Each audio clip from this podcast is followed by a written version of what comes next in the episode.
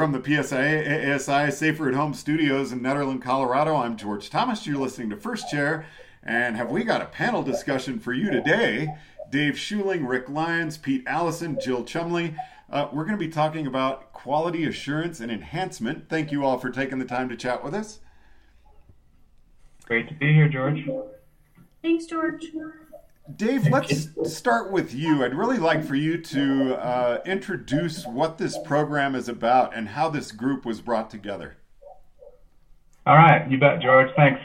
Yeah, so QAE, as it's called, uh, yet another acronym for our association. We're we're good at those, but quality assurance and enhancement is is a is a component of a bigger system in our effort for strategic alignment across all of our discipline standards within the association. So right now, what we're working on um, is basically consistency across all of our standards in terms uh, based off of the learning connection model and identifying three primary skill sets of people skills, teaching skills, and technical skills. We recognize that teaching is teaching and great interpersonal skills is certainly um, attributes that all instructors have, and therefore the people and teaching skills are consistent across all standards.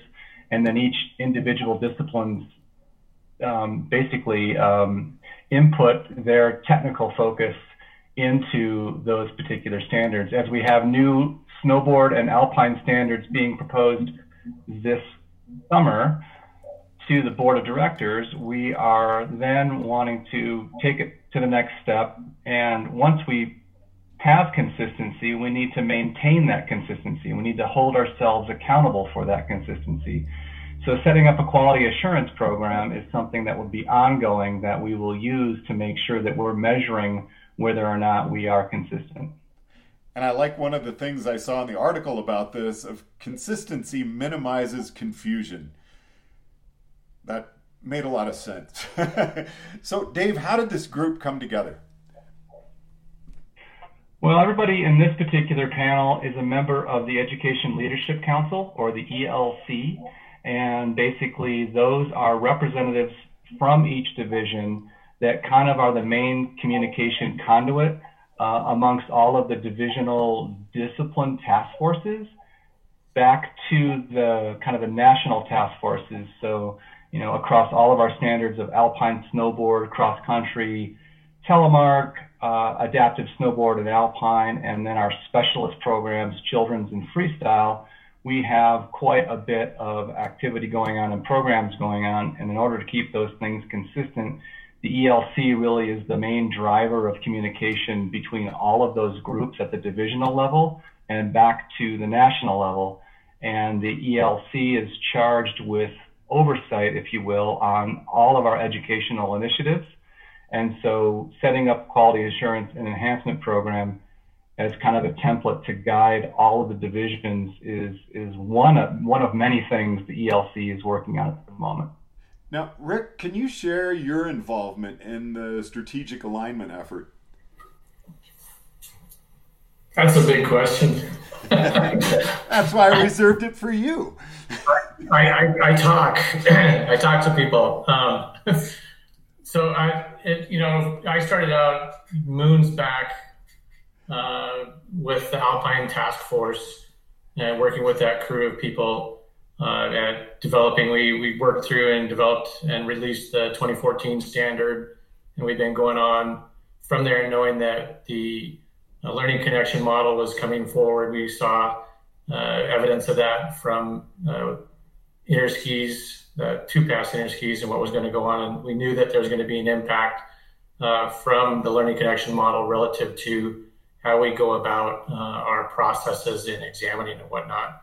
Uh, that to to bring in the elements from the technical areas, the people areas, and the teach areas, those skill sets, as Dave put it uh, earlier, and where previously standards had been written up in a manner where we talk about skiing, teaching, and professional knowledge.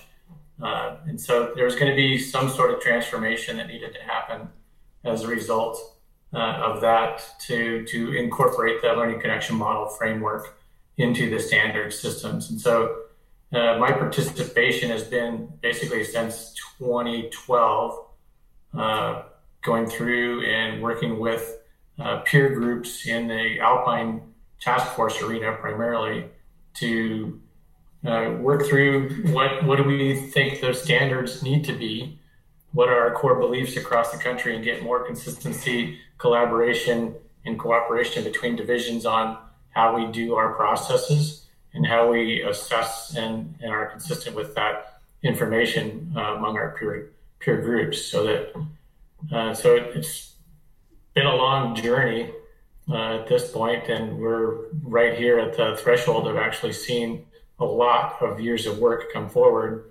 in in connection with the strategic alignment plan to be able to get everything moving forward. Jill, same question. How about you? What is the second question again? Oh, same question you said? Yes. Uh, well, my involvement's just been through, I guess, the ELC and, and before that with the children's group when we were back doing fall conferences that were just sort of less uh, maybe structured than they are now. But um, as a member of the ELC, I'm uh, on the QAE task force with Dave Gregory and Pete and Josh, and I think that's everyone. Um, and just trying to, I guess, brainstorm and come up with what those uh, systems might look like and information that we'll need to track data and you know find out if we are in fact giving a quality product and, and if divisions are doing that as well um, across across the the country. So that's where I'm sort of working from. And Pete, how about your involvement? Well, um, my involvement with the ELC has been for the last three and a half years, something like that. And um, I guess my, my involvement is to ask questions. Um, that seems to be the kind of main role I think that I play in and ask questions and try and make suggestions that are as constructive as possible about how we might progress alignment and things that we might think about and explore ways and systems to to um, to address those kind of questions. Those, for example, um, questions about how we know what good practice is, um, and then how we might share that across divisions, or how we all interpret the standards, whether it be the previous national standards or the current national standards, consistently because inevitably there are different interpretations of uh, any kind of statement once you involve 32,000 people in those statements.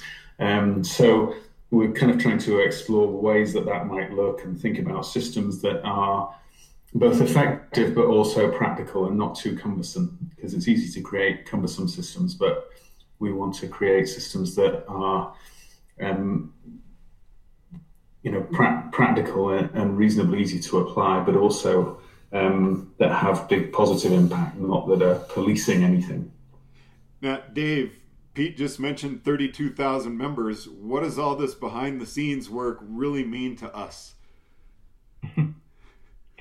yeah, well, 32,000 members and eight different regional divisions, if you will, uh, delivering then the educational products. And so we've got a vast country in, in, in size as well as membership. And so um, keeping consistency and alignment is, um, you know, is an ongoing challenge, but we're feeling as though, we, you know, we've got kind of the, the strength of, of utilizing all of the education leaders within each division and then bringing everybody together to work on this.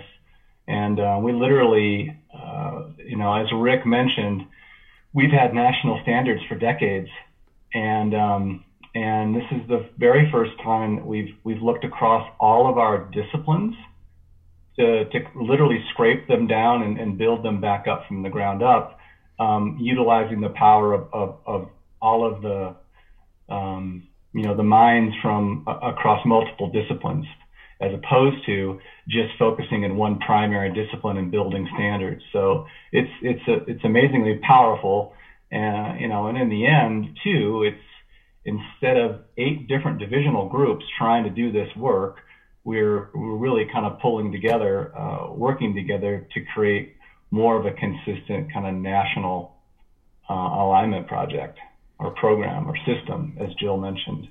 System is a great word word for what we're building here. Rick, just from the point of view of an examiner, what is this like for you to really feel like, wow, there's going to be consistency in our exams from division to division? Well, the cool thing for me has been actually working directly with other examiners in other divisions to, to start to see. I mean, we we have known that we we have consistently assessed to a very similar bar what's going on. There's perceptions because our processes are different division to division that there's there's a, a lot of difference. And one of the things that I noticed long time back, and actually I think it was Rob Sogard mentioned it, was if you go and you look at the people in this room when we're talking meeting at the national level, we're pretty close to each other as far as where we where we evaluate, assess, and, and our our belief where the standard is. When you go back to your prospective areas, there may be a little bit more diversity even within your exam pool based off of training and, and amount of time that they spend with it uh, and maintaining their, their their alignment with what's going on. And so, for me as an examiner looking at this, you know, this is I, I think it's awesome that this, the process that I go through and the standard that I leverage is the same that Gregory's going to do in his area or that anybody else or Jill or wherever we're doing this is, is the same. And the more the more that we are working to the same standard, we're seeing more common language utilized and more uh, common processes uh, starting to evolve out of the out of the programs that's going on at this point. And Jill, I was kind of the same thing with the children's program. Is is this uh, really a new thing for kids programs? No, you know, people we've been comparing kind of how we do what we're assessing or comparing how we're assessing, I guess, since the beginning. I mean, even since the this children's became a national, um, came out with a national standard for for the children's specialist programs, and even before that, like it, it was all the same information, and it was similarly assessed, and just being, you know, through meeting and and having events like fall conferences, and then an examiner exchanges or clinician exchanges, whatever the, for children's. Um, that has always kind of put us more on the same page and also been able to borrow best practices. And this is just sort of formalizing that. Um, and the other part, I think, in the children's realm that that is um, notable is that we've been able to kind of look at what exactly does the children's entail? Is it really just looking at children? Is it looking at teaching? And, and with the whole, um, you know, start of the learning connection model, looking at teaching and people skills, it's really been able to tease out what children's more um, all about and how it, it fits into the bigger picture of snow sports. So, um, yeah, I guess that got into a bigger, a larger picture than than my original question was. But you know, I like Rick said, it's it's looking at the same stuff. It's just a little more formalized and I think explicit. Well, like we found that even in the alpine world, looking at what we've been doing process wise to assess those standards, this is like, oh yeah, we're, we have been looking at that, but it's not explicitly shown in our our process or it's not named out for the participant as well as it should be. And so I think that's what this QAE is doing is just making us realize the limitations of how we've been setting things up um, on any of the disciplines and how we can be more on the same page and just look a little more transparent and and um, congruent between divisions. Thank you, Jill. Uh, Dave, can you give us an overview of the six point scale? When we looked at different processes for assessment across all the different divisions. There were a whole variety of different ways that um, essentially the scoring was happening, everything from pass fail to multiple point scales. Um, and so we've arrived at a six point scale of assessment to, uh, first of all, that the, the, the, first step is that it's a consistent system. So we've got a now we have a measuring stick that is consistent across all the disciplines. Um, and it also is very helpful as a feedback loop back to the person who is being assessed, whether it's in an exam or whether it's it's in a training environment. Instead of just simply you did it or you didn't do it, it you know there's there's levels in between of, of awesomeness, you know, at a six, and um, um, you know, take up another occupation at more of a one. No, actually, just joking, but level one is essential elements, you know, are really not appearing, you know, and so based on the criteria. And then at, at you know, a two is those elements are, are beginning to appear, um, but they certainly aren't even close to enough consistency to, to show skillfulness. And then all the way up to six is the elements or the criteria is, is present at a superior level. So, Rick, Jill, how do you see the six point scale uh, helping in your assessments? I mean, Dave really touched on that, but again, as people who are out doing the uh, actual assessing, I'd love to hear your opinions on that. Jill? Yeah, we've we've actually in NRM been in the six point scale um, with Alpine for quite a while, and uh, and then I think snowboard and freestyle and even children's sort of tried to jump in. With children's we hadn't been using a numbered sports system um, but it really was a lot easier to implement than we originally thought um, and actually it, just gives you a little more understanding of, of ownership across disciplines as well. So it was actually a lot easier to implement in areas where we hadn't been previously. And it also um, helps us all nationally be on the same page. Because you know if theoretically if you get a a four, which is a passing score in one division, and you were someone else received a four in another division, you would on the same elements, right? The assessment criteria um, for a certain learning outcome. Then, then theoretically, you would be at a similar level, where it's passing, and so it's just measuring apples to apples, um, a little more uh, similarly than you know maybe we were comparing two different kinds of apples before or something if you were going to use that analogy. Um, so yeah i'll let rick jump in. Yeah so for in the past for we you know have had basically pass fail in information. And so when you're communicating stuff with people it's like okay you did it or you didn't do it. And they're like well how well did i do it type of information. And using the six point scale gives you a little bit more capability to uh, give them some more specific feedback as far as where relative to the measuring stick, as Dave put it, they, they actually lie. Uh, so, you know, if you're a three or a four, you're kind of right there at the, you know, at the, at the zone, uh, you know, of making it or not making it in. Whereas if you're a two or a five, it's a little bit different level of skillfulness that's being demonstrated. Um, and so that starts to give you a little bit more distinct feedback. Now we've used we've used the six point scale now for two seasons going forward, uh, just in the Northwest Division, and it's actually gotten it has helped people to to identify um, more effectively where people are landing relative to the standards. You know, and George, relating to QAE, you talk about 32,000 members and you talk about consistency. If we have a consistent measurement stick and consistent criteria, we've got some really powerful metrics across 32,000 uh, folks, or, or at least people that are doing taking assessments.